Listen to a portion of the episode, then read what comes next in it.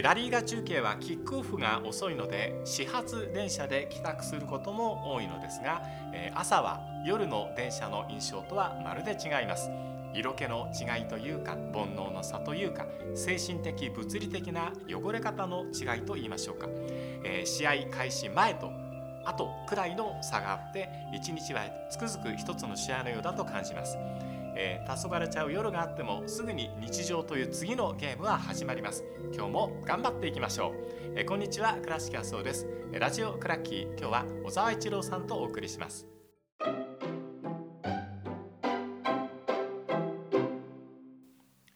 小沢一郎さんです。よろしくお願いします。はい、お願いします。今日は、えー、バルサの話をしようと思うんですけども、はい、えー、小沢さんはあれですね、こういろんなジャーナリストに特徴があると思うんですけど、こう強いのはやっぱ分析というところでしょうか？そうかもしれないですね。はい。はい、アナリストとしての勉強ってどんなふうになさったんですか？いや勉強なんか体系的にしたっていうわけではなくて自分が好きでサッカー見てたんですけど、うん、でもジャーナリストの立場を生かして、はい、本当にサッカーをうん、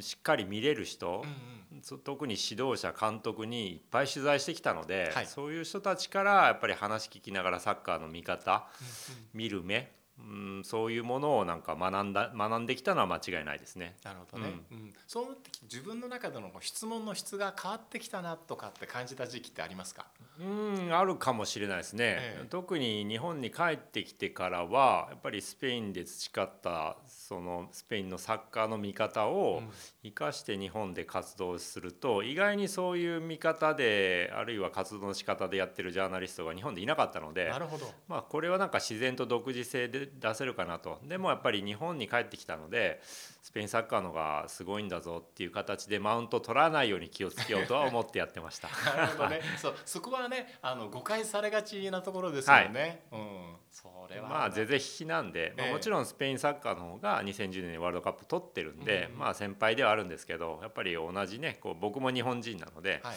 まあ学びながら悪いところもいっぱいあるんで、まあそういう是々非々で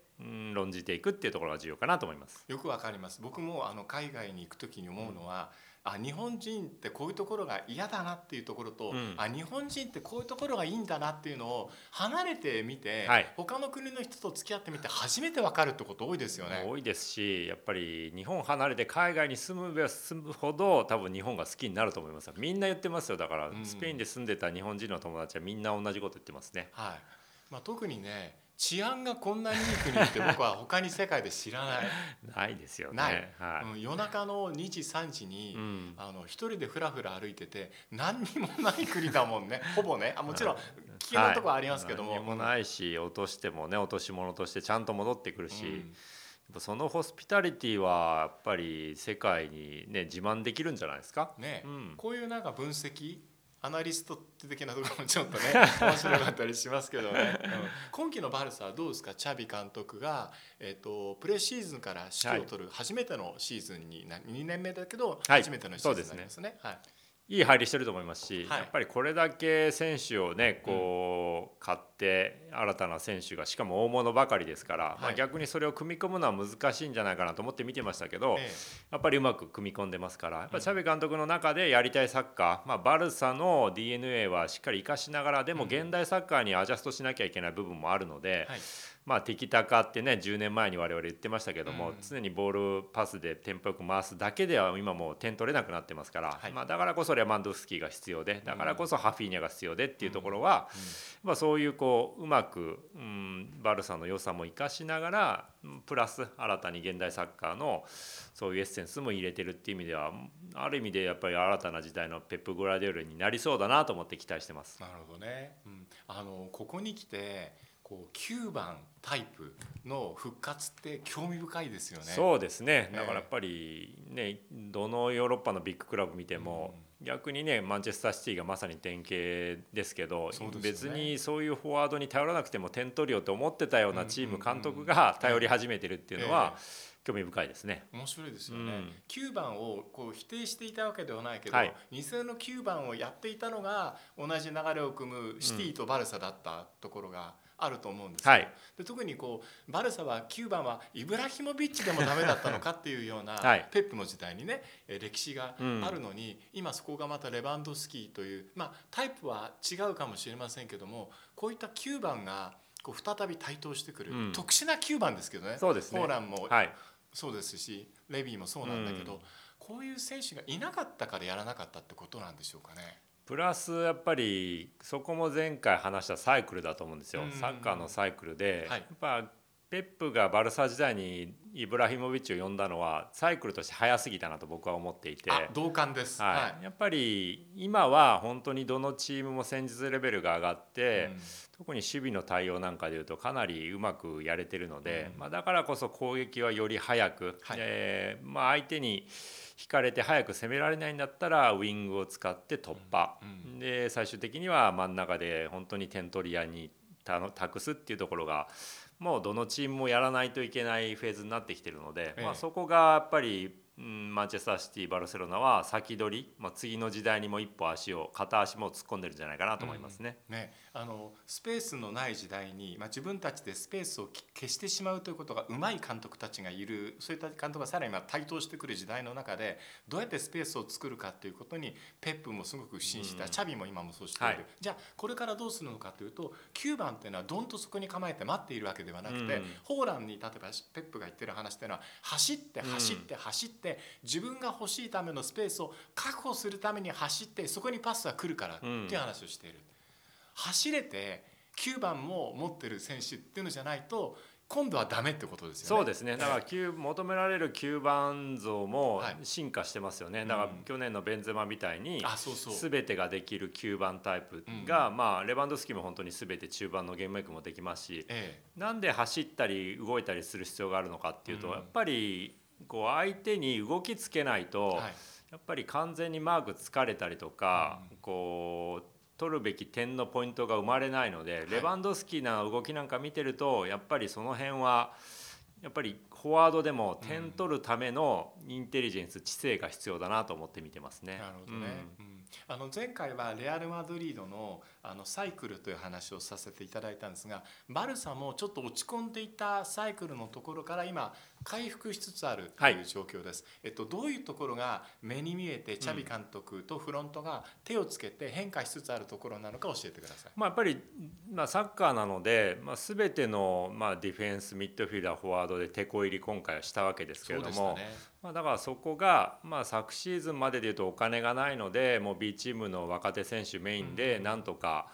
うんまあ、タイトルは望めないけれどもチャンピオンズリーグ圏内で御の字だよねっていうところがやっぱり今シーズンはもうやっぱり改めてバラサなので、うん、全てのタイトルを取りに行くための選手層それから各ラインでの戦力っていうことですから、うんうん、まあ、そこで言うと。やっぱり攻撃はよりこうダイナミックにこうサイドからの崩し真ん中でこう高さパワーをこう生かしてっていうところで攻撃してますし、まあ、こう守備でもやっぱりアグレッシブに前に出ていく分、やっぱり1人で処理しなければいけないスペースがかなり広いので、そこはフィジカル的な能力が高い訓練を取りましたし、やっぱりセンターバックのベースは洗うほどなってくると思いますし、はい、まあその辺で言うと全体的にやっぱパワーをこう攻守ともに求めたチャビ監督の補強には見えますよね。パワーなんですね、うん、まあそうですよねパワーが欠けてたんですもんね。パワー欠けてたとは思います。だからそこは、ええ、例えばペドリみたいな選手見ても、うん、ガビもそうですけども、うん、よりバルセロナなのに近年でいうと、まあ、彼ここ1年ぐらいで筋量もアップして、うん、やっぱたくましくパワーアップしてると思いますから、当たりに負けないガビであったりとか、まあ、長い距離を走りながら最後にもう、ね、ミドルシュートのこう威力精度も上げてるペドリみたいなところで、はい、まあ、その辺は今のサッカーはうんうまい選手でこううまく相手をいなす剥がすだけではなかなか点取れないので、うん、まあ、そそういう作業はしてるなっていうふうには見えますよね。はい、そこはアナリストとしての小沢さんに僕この3人ちょっと聞きたいなって今日は最初からちょっと思ってたんで、はい、まず、えっと、デンベレの話から聞きたいんですけど、はい、デンベレは要するにこうレバンドフスキーという完全な9番タイプがいてこう彼のクロスサーとしての右足でも左足でもこうクロスを正確に上げられるタイプの選手がどんなクロスを上げるのと思っていたら、うん、この間見たゲームは中にカットインしていたりこう縦横無尽にサイドチェンジ走りながらしながらボールキープしてたりとかゲームメイクまでしているという、はい、このデンベレの奔放さっていうのは、うん、これはチャビ監督は当然許容しているわけですよね。もちろんそうですね。で、ね、やっぱ彼は左右本当に高いレベルでプレーできますし、うん、まあ相当だから今バルセロナの中でも精神的に中心で監督の信頼かなり得てるっていうところは変わったね。変わりましたからこの半年は本当変わりましたよ。で、ね、試合後のフラッシュインタビューに出てきてスペイン語で答えるとかっていうのも今までやったことなかったのでそんなことまでし始めてるのでやっぱりこう自信がみなぎってますよね。ね。そこはチャビ監督は本当にうまく、うん、まあ、チャビ監督じゃなかったら契約延長してなかったと思いますし、うん、ね、契約満了で退団してたと思うので、はい、まあ、やっぱりデンベレは本当にバルセロナの中心に完全になったなっていうシーズン序盤ですよね。チャビ監督ね本当にあの去年去就が危ぶまれていた時にラブコールずっと送ってましたもんね。はい。彼は世界最高のウインガーになれるっていう話してましたからね、はい。ええ。まあ、ラポルタ会長もね一応口では言ってましたけど このポこのポジションなら世界最高だってね、ええ、また本音かどうか分かんないですけど言ってましたけどこの間ちょっと話すれちゃうんですけど、はい、ラポルタ会長この間場所取り戦の時にサングラスかけてきて、はい、サングラスちょっとロナウドさんが場所取りの会長のいたんでサングラスどうしたのって外してみたら目の下のとこ青いあの単語みたいで青タンできてて「えどうしたの?」って言って「これは何かあったのかな?」とかこう、ね、燃えたのかなとかっていろいろ思ったら家庭の中でちょっとした事故があってというふうに言い訳され 言い訳というかね、えー、あの答弁されてましたけれども、うん、そこのところがねいろいろあったのかなと いろんなこと見てるとちょっとおかしいなと思います、ね、この夏は寝れない日々が続いてたと思いますからね。そうですよね、はい、次ガビ聞きたいんですけど、はい、こうガビがやっぱりこうルイス・エンリケ監督が率いている、こう代表チームでは、まあ、これ9番つけてて、はい、9番じゃないプレーしてるんですけど、彼がその相手の嫌がるところ、こうギャップを生み出すようなところにいてやる仕事について詳しく教えてほしいんですけど、はい。まあ、今チャビ監督がバルセロナでこうガビをどう使うかっていうと僕はルイス・エンリケ監督のスペイン代表のプレーをかなりこうそこにインスピレーションをもらって同じように使い始めたなというふうに見てます。今までで言うと代表ではより高い位置で、うん、まあ、中盤のインテリオールインサイドハーフの高い位置でよりこうシャドウストライカー的にプレーしてたんですけど、はい、バルセロナではどちらかというとこうブスケツの横にいてそうでした、ね、ビルドアップのところでこうウイングにパス出していくみたいなところをやってたんですが、うん、今はよりウイングよりも高い位置レバンドスキと同じぐらいの位置でボールもらって、まあ、特にハーフスペースこうポケットと言われるようなゾーンにどんどん入り込んでいくので、やっぱ彼はペドリ以上にこう身体的にスプリント無理が効く。で当たりも強いので、まあ、守備でもハイプレスのキーマンになりますから、まあ、そういう高い位置で位置取りさせて右側からガビを使って崩すっていうようなサッカーの今構築に今バルセロナになってますから、まあ、そういう意味ではスペイン代表から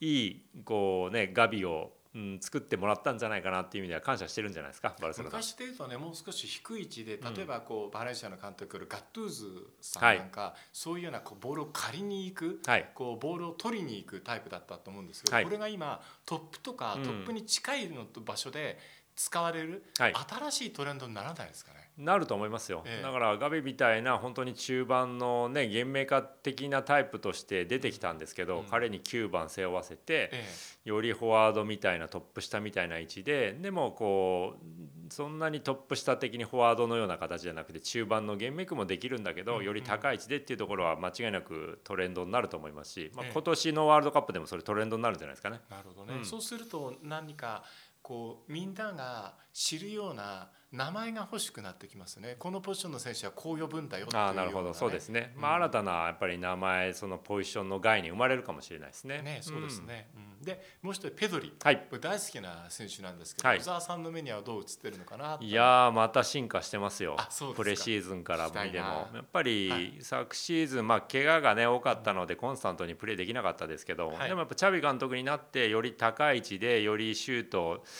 まあ、アシストだけじゃなくてシュートも決めるっていうところへの意識を高めましたから、はい、まあ、それで点も取り始めたんですけど、うん、今年はそこにさらにそう点を取って高い位置取りだけじゃなくて、ええ、中盤でブスケツの横に降りてのゲームメイクもして、そこから移動してシュートまで行くっていうことに今取り組んでるので、はい、かなり幅のプレーの幅が広がってますからもともとねこう低い位置でサブことはうまかったんですけど、えまあもうその去年の半年だけで、うん、そのシャドウストライカー的なちょっと能力とか意識を高めて今は両方できるようになってますから、え、もうなんかこの半1年も経たずにここまで進化しちゃうかっていうぐらいスーパーな成長を見せてますね今ね。あのメッシがいた時にねこうペドリを恋人みたいにこううまいこうワンツーとか交わしてるシーンがいっぱいあって、はい、あこの2人はたくさんのインスピレーションを分け合える人なんだなと思ったんですよ、うん、でそれがメッシいなくなってうまいけどちょっと寂しそうだなと思っていたのが、はい、レバンドスキーがあのバルサに来て初ゴール doblete でしたけど、はい、あの時のペドリの関係とかこの間ランスパティとの関係とか、うんこう前の方で彼はいろんな人と今度インスピレーションを分け合えるようになってきました、ね、そうですね、でまあバルセロナの場合は本当に前前線のタレントがやっぱり半端ないレベルですから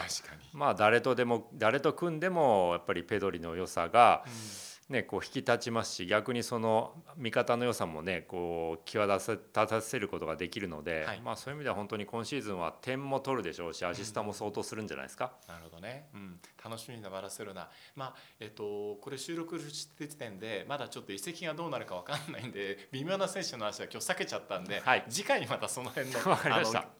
次の機会を見てまたお話伺いたいと思います。今日はバルサについて伺いました。小沢一郎さんでした。どうもありがとうございました。はい、ありがとうございました。